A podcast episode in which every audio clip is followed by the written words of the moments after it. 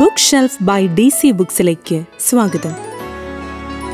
കൽക്കി ജി കൃഷ്ണമൂർത്തിയുടെ ശിവകാമിയൻ ശപഥം എന്ന വിഖ്യാത കൃതിയുടെ മലയാള പരിഭാഷയായ ശിവകാമിയുടെ ശപഥം എന്ന പുസ്തകത്തെക്കുറിച്ച് അതിന്റെ വിവർത്തകനായ ബാബുരാജ് കളമ്പൂരുമായി നടത്തിയ അഭിമുഖത്തിലെ പ്രസക്ത ഭാഗങ്ങൾ.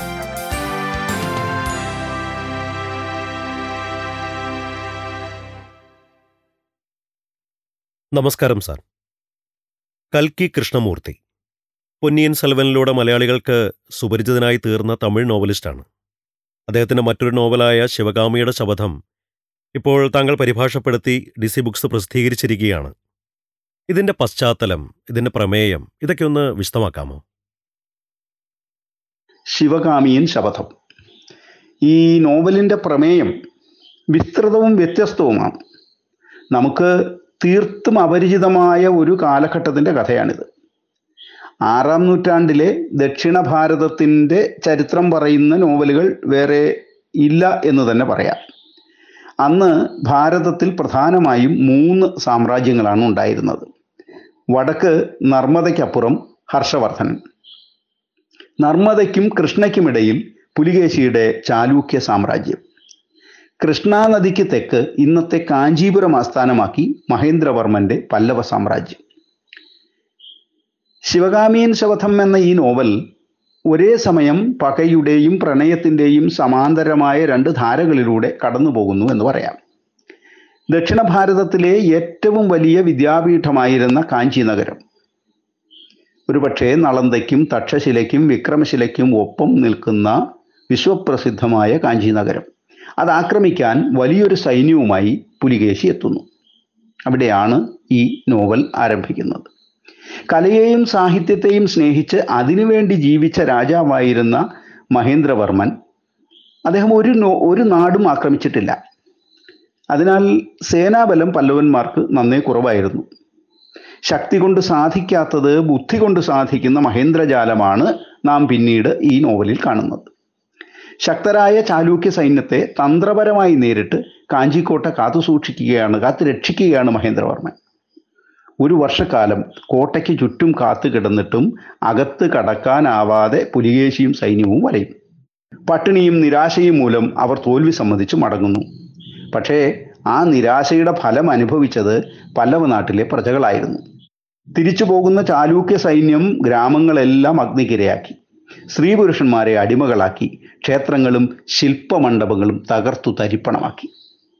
ഇങ്ങനെ പകയുടെയും യുദ്ധത്തിന്റെയും ഭീതിതമായ രംഗങ്ങൾക്ക് സമാന്തരമായി സ്വച്ഛസുന്ദരമായ പ്രണയത്തിന്റെ ഒരു കാനന കല്ലോലിനിയും ഈ കഥയിൽ ഒഴുകി നീങ്ങുന്നുണ്ട്. അത് മറ്റൊന്നുമല്ല യുവരാജാവായ മാമല്ല നരസിംഹനും നർത്തകിയായ ശിവകാമിയും തമ്മിലാണ്. ശില്പിയായ ആയനരുടെ മകളാണ് ശിവകാമി. ഇന്നത്തെ മഹാബലിപുരം എന്ന് പറയുന്ന ആ വളരെ പ്രസിദ്ധമായ ശില്പനഗരം. ആദ്യം അത് വെറും ഒരു തുറമുഖമായിരുന്നു. പാറക്കെട്ടുകൾ നിറഞ്ഞ ഒരു തുറമുഖമായിരുന്നു. ആ തുറമുഖത്തെ ഇന്ന് കാണുന്ന ശില്പനഗരിയാക്കി മാറ്റിയത് മഹേന്ദ്രവർമ്മന്റെ കാലത്താണ്. അതിന് നേതൃത്വം കൊടുത്ത ആളാണ് ആയനർ. ശില്പിയായ ആ ആയനരുടെ മകളാണ് ശിവകാമി. ബാല്യം മുതൽക്കുള്ള പ്രണയം. എന്നാൽ രണ്ട് രാജ്യങ്ങൾ തമ്മിലുള്ള പകയ്ക്ക് പണയപ്പണ്ടമാകുകയാണ് ശിവകാമി. അന്ധമായ പ്രണയത്തിന്റെ എടുത്തുചാട്ടം അവളെ കൊണ്ടെത്തിക്കുന്നത് പുലികേശിയുടെ തലസ്ഥാനമായ വാതാപിയിലാണ് അവിടെ അവമാനത്തിന്റെ തീച്ചൂളയിൽ വെന്തുരുകുന്ന ശിവകാമി ഒരു ശപഥം ചെയ്യുന്നു. പുലികേശിയുടെ അന്ത്യം. വാതാപിയുടെ സർവനാശം. അത് കണ്ടതിന് ശേഷമേ താൻ ഈ നഗരം വിട്ടു പോകൂ എന്നവൾ പ്രതിജ്ഞ ചെയ്യുന്നു. നരസിംഹവർമ്മനും സേനാപതിയായ പരഞ്ജ്യോതിയും പല്ലവ സൈന്യവും പുലികേശിയോട് പകരം വീട്ടാൻ പുറപ്പെടുന്നു. അവരവിടെ എത്തുന്നതും വിജയം വരിക്കുന്നതുമാണ് കഥ. ഒട്ടേറെ നാടകീയ മുഹൂർത്തങ്ങളിലൂടെയും അന്തസംഘർഷങ്ങളിലൂടെയും കടന്നുപോകുന്ന കഥയാണിത്. ചരിത്രവും ഭാവനയും ഇഴചേർത്ത് കൽക്കി രചിച്ച ഏറ്റവും മികച്ച നോവൽ ഇതുതന്നെയാണ് എന്ന് പറയാം. ശിവകാമിയൻ ശപഥം ഒരുപക്ഷെ ദക്ഷിണേന്ത്യയിലുണ്ടായ ചരിത്രാഖ്യായികകളിൽ ഏറ്റവും മികച്ചത് എന്ന് പറയാൻ നമുക്ക് സാധിക്കും. നർത്തകിയായ ശിവകാമിയെയാണ് ഈ നോവലിൽ വരച്ചു കാണിക്കുന്നത്. അത് ചരിത്രത്തിലുള്ള വ്യക്തിയാണോ? അതോ കൽക്കിയുടെ ഭാവനയിൽ വിരിഞ്ഞ ഒരു കഥാപാത്രം മാത്രമാണോ? ഒരു ചരിത്രാഖ്യായിക എന്ന നിലയിൽ ശിവകാമിയൻ ശബ്ദത്തിന് ചരിത്രവുമായി എത്രമാത്രം ബന്ധമുണ്ട്? കൽക്കി ഇതിൽ സൃഷ്ടിച്ചിരിക്കുന്ന സാങ്കല്പിക കഥാപാത്രങ്ങൾ ആരൊക്കെയാണ്? നായികയായ ശിവകാമിയുടെ കഥാപാത്ര സൃഷ്ടി എപ്രകാരമാണ്? ഈ മൂന്ന് ചോദ്യങ്ങളാണ് നാം ഇവിടെ പരിശോധിക്കുന്നത്. ഒരു നോവൽ അത് ചരിത്രത്തിൽ നിന്ന് രചനാപരമായി തികച്ചും വ്യത്യസ്തമായിരിക്കണം. ചരിത്രം എന്നത് ഉദാഹരണത്തിന് പറഞ്ഞാൽ മരങ്ങൾ മാത്രം നിറഞ്ഞു നിൽക്കുന്ന ഒരു കാടാണ് എന്ന് കരുതുക. നോവൽ ആ മരങ്ങൾക്കിടയിലെ പൂക്കളെയും പൂമ്പാറ്റകളെയും കൂടി കാട്ടിത്തരുന്നു. അതായത് ചരിത്രത്തിലേക്ക് അല്പം കൂടി സൂം ചെയ്തു വെച്ച ഭാവനയുടെ ക്യാമറ കണ്ണിലൂടെ എഴുത്തുകാരൻ കാണുന്ന ദൃശ്യങ്ങളാണ് നോവലായി മാറുന്നത്. ചരിത്രത്തെ എങ്ങനെ രസകരവും വികാരനിർഭരവുമായി അവതരിപ്പിക്കാനാവുമെന്ന് നന്നായിട്ടറിയുന്ന എഴുത്തുകാരനാണ് കൽക്കി. അദ്ദേഹത്തിന്റെ ഈ ശിവകാമിയൻ ശപഥത്തിനു മുമ്പുള്ള പാർത്ഥിപൻ കനവ് എന്ന നോവൽ വായിച്ചാൽ തന്നെ അത് മനസ്സിലാകും. അത് ശിവകാമീൻ ശപഥത്തിൽ നിന്ന് പൊന്നിയിൻ ചെൽവനിൽ എത്തുമ്പോൾ വീണ്ടും അത് കൂടുതൽ വിശാലമായി കൂടുതൽ സുവ്യക്തമായി അവതരിപ്പിക്കപ്പെടുന്നു. നോവലിന്റെ കെട്ടുറപ്പിനെക്കുറിച്ച് വ്യക്തമായി ബോധമുള്ള കൽക്കി അതിനു വേണ്ടിയുള്ള കൃത്യമായ രചനാ പദ്ധതികളും രൂപപ്പെടുത്തുന്നുണ്ട്. പല്ലവ സാമ്രാജ്യം കാഞ്ചീപുരം വാതാപി എന്നിങ്ങനെയുള്ള മൂന്ന് കഥാപശ്ചാത്തലങ്ങളിലൂടെ കഥ പറഞ്ഞു മുന്നേറുകയാണ് കൽക്കി. രണ്ട് രാജ്യങ്ങൾ തമ്മിലുള്ള പകയുടെയും യുദ്ധത്തിന്റെയും കഥ മാത്രം പറഞ്ഞാൽ ഇത്തരമൊരു കൃതി തീർത്തും വിരസമാകുമെന്ന് അദ്ദേഹത്തിന് അറിയാം. അതുകൊണ്ട് തന്നെയാണ് ശിവകാമിയുടെയും നരസിംഹന്റെയും പ്രണയത്തെ അതിന്റെ ഏറ്റവും ആസ്വാദ്യകരമായ അവസ്ഥയിൽ ഇതിൽ അദ്ദേഹം വരച്ചിടുന്നത്. ശരിക്കും ശിവഗാമി എന്നത് ഒരു സാങ്കല്പിക കഥാമാത്രമായിരിക്കണം. മഹാബലിപുരത്തെ ഒരു ശില്പ നഗരമാക്കാൻ ചുമതലപ്പെടുത്തുന്ന ആയനരുടെ മകൾ. മികച്ച നർത്തകിയാണ് ശിവകാമി. നരസിംഹനുമായിട്ടുള്ള പ്രണയത്തെ അതിവിദഗ്ധമായിട്ടാണ് അതായത് ശിവകാമിയും നരസിംഹനുമായിട്ടുള്ള ആ ആ പ്രണയ രംഗങ്ങൾ അതിവിദഗ്ധമായി പല്ലവ നാടിന്റെ ചരിത്രവുമായി ഘടിപ്പിക്കുകയാണ് കൽക്കി. സാധാരണ ചരിത്ര നോവലുകളിൽ പ്രധാന കഥാപാത്രങ്ങൾക്കെല്ലാം പ്രധാന കഥാപാത്രങ്ങളെല്ലാം ജീവിച്ചിരിക്കുന്നവരായിരിക്കും. അപ്രസക്തരായ കഥാപാത്രങ്ങൾ മാത്രമാവും സാങ്കല്പിക സൃഷ്ടികൾ. ഇവിടെ നായിക തന്നെ ഒരു സാങ്കല്പിക കഥാപാത്രമാണ്. എങ്കിലും ചരിത്രത്തിന്റെ തെളിമയ്ക്ക് ഒരു പോറൽ പോലും ഏൽക്കാത്ത വിധം കഥ മുന്നോട്ട് കൊണ്ടുപോകാൻ കൽക്കിക്ക് കഴിയുന്നുണ്ട്. ശിവകാമിയും അച്ഛനും മാത്രമല്ല നോവലിൽ ആദ്യ അവസാനം നിറഞ്ഞു നിൽക്കുന്ന നാഗനന്ദി എന്നൊരു ബുദ്ധഭിക്ഷുവുണ്ട് അദ്ദേഹം കൽപ്പിത കഥാപാത്രമാണ്. ഈ പ്രധാന കഥാപാത്രങ്ങളിൽ ഇവർ മൂന്ന് പേരുമാണ് സാങ്കല്പിക കഥാപാത്രങ്ങൾ. പിന്നെ നോവലിൽ വരുന്ന മഹേന്ദ്രവർമ്മൻ നരസിംഹവർമ്മൻ പരഞ്ജ്യോതി പുലികേശി ഇവരെല്ലാം ജീവിച്ചിരുന്ന കഥാപാത്രങ്ങളാണ്. മധുരയിലെ രാജാക്കന്മാരെക്കുറിച്ച് പറയുന്നുണ്ട് രാജകുമാരിയെക്കുറിച്ച് പറയുന്നുണ്ട്. അപ്പോൾ അങ്ങനെയുള്ള എല്ലാ കഥാപാത്രങ്ങളും ജീവിച്ചിരുന്നവരാണ്.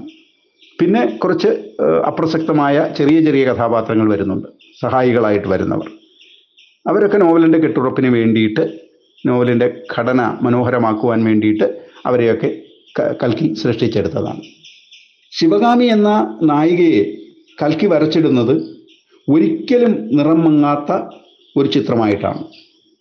കണ്ണകി എന്ന അതിശക്തയായ നായികയെ ഹൃദയത്തിൽ ചുമക്കുന്ന തമിഴ് ജനതയ്ക്ക് മുന്നിലേക്കാണ് താൻ ശിവകാമിയെ പരിചയപ്പെടുത്തുന്നത് എന്ന ഉത്തമ ബോധ്യം കൽക്കിക്കുണ്ട്. ഒരു സ്ത്രീയുടെ വിവിധങ്ങളായ മാനസികാവസ്ഥകൾ അവസ്ഥകൾ അതീവ ഹൃദ്യമായി കൽക്കി അവതരിപ്പിക്കുന്നു. ലോകം കണ്ടിട്ടില്ലാത്ത ഒരു പാവം പെണ്ണാണ്. പുറത്തെ ലോകത്തെക്കുറിച്ചൊന്നും അറിയില്ല. ഒരു കാട്ടിൽ അച്ഛന്റെ നിഴലായി നടന്ന് അവിടെയുള്ള ഒരു ശില്പശാലയിൽ ജീവിക്കുന്നു. നൃത്തം ജീവിതവ്രതമാക്കിയവളാണ്. അങ്ങനെയുള്ള ഒരു പാവം പെൺകുട്ടിയാണ് ശിവകാമി. നരസിംഹന്റെ പ്രണയത്തിന് വേണ്ടി വേഴാമ്പലിനെ പോലെ കാത്തിരിക്കുന്ന ഒരു നായികയാണ്. എന്ത് ത്യാഗവും ആ പ്രണയത്തിന് വേണ്ടി സഹിക്കാൻ ശിവകാമി സന്നദ്ധയാണ്. അതുകൊണ്ട് തന്നെയാണ് പുലികേശിയുടെ നഗരത്തിൽ ഒമ്പത് വർഷക്കാലം അവൾ നരസിംഹന്റെ വരവിന് വേണ്ടി കാത്തിരിക്കുന്നത്. ഒരേ സമയം അഗ്നിയായി ആളിപ്പടരുകയും മഴമേഘമായി കുളിരണിയിക്കുകയും ആ വെയിൽ ഇളവയിൽ പോലെ വെളിച്ചം പരത്തുകയും ചെയ്യുന്ന കഥാപാത്രമാണ് ശിവകാമി. ഒടുവിൽ വായനക്കാരുടെ മിഴികളിൽ രണ്ടു തുള്ളി കണ്ണുനീരിന്റെ നനവ് അവശേഷിപ്പിച്ചാണ് ശിവകാമിയുടെ പാത്രസൃഷ്ടി കൽക്കി പൂർത്തിയാകുന്നത്. തന്റെ രചനാ പാടവത്താൽ ജീവിച്ചിരുന്ന മനുഷ്യരുടെ കഥ പറയുന്ന ഒരു നോവലിൽ ഒരു കൽപ്പിത കഥാപാത്രത്തെ ഇത്രയും ജീവസുറ്റതാക്കി കൽക്കി മാറ്റുന്നു എന്ന് പറയുന്നത് ആ എഴുത്തിന്റെ ആ കൽക്കിയുടെ ശില്പവൈഭവത്തിന്റെ അടയാളം തന്നെയാണ്. ശിവകാമിയുടെ ശപഥം എന്ന ഈ നോവലിൽ വായനക്കാരെ ഒപ്പം കൂട്ടുന്ന അല്ലെങ്കിൽ വായനക്കാരെ ആകാംക്ഷഭരിതരാക്കുന്ന ഒരു രചനാരീതിയാണ് കൽക്കി കൈക്കൊണ്ടിരിക്കുന്നത്. ഈ രചനാരീതിയെക്കുറിച്ച് അങ്ങേക്ക് എന്താണ് പറയാനുള്ളത്? നോവൽ എന്നത് വിശാലമായൊരു സ്ക്രീനിൽ അക്ഷരങ്ങളാൽ ചിത്രീകരിക്കുന്ന ദൃശ്യങ്ങളുടെ സമന്വയമാണ്. കാലവും ലോകവും തന്റെ രചനകളിൽ സൂക്ഷ്മമായി പ്രതിഫലിപ്പിക്കാൻ ഒരു എഴുത്തുകാരന് സാധിക്കുമ്പോഴാണ് ആ രചന ജനപ്രിയമാകുന്നത്. എഴുത്തുകാരനും വായനക്കാരനും തമ്മിലുള്ള ഒരു പാരസ്പര്യമുണ്ട്. ഇരുവരുടെയും ഹൃദയങ്ങളിലേക്ക് പരസ്പരം നടന്നു കയറാൻ കഴിയുന്ന ഉറപ്പുള്ള ഒരു പാലം ഇതിനായി എഴുത്തുകാരൻ അക്ഷരങ്ങളാൽ നിർമ്മിക്കേണ്ടതുണ്ട്. നമ്മുടെ പഴയ എഴുത്തുകാരെല്ലാം ആ പാലത്തിലൂടെ നടന്നു വന്ന് നമ്മുടെ മനസ്സിൽ കയറിയിരുന്ന് സംവദിച്ചവരായിരുന്നു. ആ പാലത്തിലൂടെ നാം അവരിലേക്കും യഥേഷ്ടം സഞ്ചരിച്ചിരുന്നു. കാലങ്ങൾ കഴിയും തോറും രചനാരീതിയിൽ വന്ന മാറ്റങ്ങൾ മൂലം ആ സംവേദനക്ഷമത വളരെയേറെ കുറഞ്ഞു പോയിരിക്കുന്നു.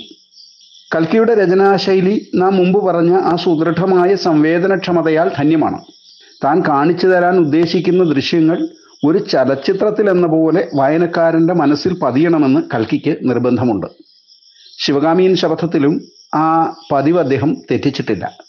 മഹാബലിപുരത്തെ ശില്പങ്ങളാണെങ്കിലും ആയനർ വസിക്കുന്ന കാടാണെങ്കിലും ശിവകാമിയുടെ നൃത്തമാണെങ്കിലും അത് സൂക്ഷ്മമായും സുവ്യക്തമായും കൽക്കി നമുക്ക് കാട്ടിത്തരുന്നു. പരഞ്ജ്യോതി ഒരു മകരമാസത്തിൽ നാഗാർജുന മലയിലേക്ക് സഞ്ചരിക്കുന്ന ഒരു രംഗമുണ്ട് ഈ നോവലിൽ. ആ മലമ്പാതയ്ക്ക് ഇരുവശവുമുള്ള മരങ്ങളുടെ ദൃശ്യങ്ങൾ ആ സന്ധ്യയുടെ അവതരണം. അവിടെ നാം നേരിട്ട് കാണുകയാണ്. വിശദമായി വിവ വിവരിച്ച് വിരസമാക്കുകയല്ല ഈ രംഗങ്ങളൊക്കെ അദ്ദേഹം ചെയ്യുന്നത്. മറിച്ച് അതിന്റെ ഏറ്റവും കൃത്യതയാർന്ന ചിത്രീകരണമാണ് അദ്ദേഹം നൽകുന്നത്. ഓരോ രംഗവും എങ്ങനെ ആവിഷ്കരിക്കണമെന്ന കൃത്യമായ ബോധമുള്ള എഴുത്തുകാരനാണ് കൽക്കി. നായകന്മാരിൽ ഒരാളായ പരഞ്ജ്യോതി ഒരു ഗ്രാമീണ യുവാവായിട്ടാണ് ആദ്യം പ്രത്യക്ഷപ്പെടുന്നത്. ഒരു വർഷത്തിന് ശേഷം പല്ലവനാട്ടിന്റെ സേനാപതിയായി തിരിച്ചെത്തുന്ന ആ യുവാവിനെ കാണുമ്പോൾ നാം തികച്ചും അത്ഭുതപ്പെട്ടു പോകും. ആഴ്ചപ്പതിപ്പിൽ തുടർച്ചയായി പ്രസിദ്ധീകരിച്ച നോവലാണിത്. ഓരോ ആഴ്ചയും ഈ നോവൽ വായിക്കാൻ തമിഴ്നാട്ടിലെ ജനങ്ങൾ ആവേശപൂർവം കാത്തിരുന്നിട്ടുണ്ട്. ഏതാണ്ട് എൺപത് വർഷം മുമ്പാണ് സിനിമയും ടി വിയും ഒന്നും ജനകീയമാകാത്ത അക്കാലത്ത് വായന മാത്രമായിരുന്നു ജനങ്ങളുടെ ആശ്രയം. അവരുടെ അഭിരുചികൾക്കനുസൃതമായി പറഞ്ഞൊരു കഥ. എട്ട് പതിറ്റാണ്ടുകൾക്ക് ശേഷം അത് പരിഭാഷപ്പെടുത്തുമ്പോൾ എനിക്ക് കാര്യമായ വിരസത അനുഭവപ്പെട്ടില്ല എന്നത് തന്നെ ആ രചനാ വൈഭവത്തിന് ഉദാഹരണമാണ്. നടന്ന സംഭവങ്ങൾ ചരിത്രത്തിലെ അടയാളപ്പെടുത്തലുകൾ താൻ സൃഷ്ടിച്ച കഥാസന്ദർഭങ്ങൾ. ഇവയെല്ലാം ഒരുമിച്ച് ചേർത്ത് കെട്ടുറപ്പോടെ കൊണ്ടുപോകുക എന്നത് ഒരു ചെറിയ കാര്യമല്ല. അതും ഇത്രയും ബൃഹത്തായ ഒരു രചനയിൽ. ഒരിടത്തും സസ്പെൻസ് നഷ്ടപ്പെടാതെയാണ് ശിവകാമിയൻ ശപഥം മുന്നോട്ട് നീങ്ങുന്നത്. കൽക്കിയുടെ തനത് ശൈലി എന്ന് പറയാവുന്ന അപ്രതീക്ഷിതമായ ട്വിസ്റ്റുകൾ മനോഹരങ്ങളായ വഴിത്തിരിവുകൾ വായനക്കാരൻ ഞെട്ടിപ്പോകുന്ന രീതിയിലുള്ള ട്വിസ്റ്റുകളാണ്. അത് ഈ കൃതിയിൽ പലയിടത്തും കാണാം. വായനക്കാരൻ പുസ്തകം തൊട്ടു തൊഴുത് എഴുത്തുകാരനെ നമിക്കുന്ന സന്ദർഭങ്ങളുണ്ട്. ഒരു രചയിതാവും അയാളുടെ രചനയും കാലാധിപത്യത്വം നേടുന്നത് ഇത്തരം പ്രണാമങ്ങളിലൂടെയാണ്. ഇങ്ങനെ ഏത് രീതിയിൽ നോക്കിയാലും മികച്ച ഒരു കൃതി തമിഴകത്തെ മൂന്നോ നാലോ തലമുറകൾ ആവേശത്തോടെ വായിച്ച ഒരു കൃതി എൺപത് വർഷത്തിന് ശേഷം അത് മലയാളത്തിൽ പരിഭാഷപ്പെടുത്താൻ സാധിച്ചതൊരു ഭാഗ്യമായി ഞാൻ കരുതുന്നു. പാർത്ഥിപൻ കനവും പൊന്നിയിൻ സെൽവനും ശിവകാമിയൻ ശപഥവും കൽക്കി എന്ന നോവലിസ്റ്റിന് അമരത്വം നൽകുന്നു. തമിഴിൽ അദ്ദേഹത്തെ വിളിക്കുന്നത് അമരർ കൽക്കി എന്നാണ്. ഒരിക്കലും മരണമില്ലാത്ത കൽക്കി. ഇനിയും ദശാബ്ദങ്ങൾ കഴിഞ്ഞാലും ഈ കൃതികൾ ജനങ്ങൾ ആവേശപൂർവം വായിക്കും. അന്നെല്ലാം കൽക്കി എന്ന എഴുത്തുകാരൻ അമരത്വം നേടി വായനക്കാരുടെ മനസ്സിൽ ആവാസം ഉറപ്പിക്കും എന്നെനിക്കുറപ്പുണ്ട്.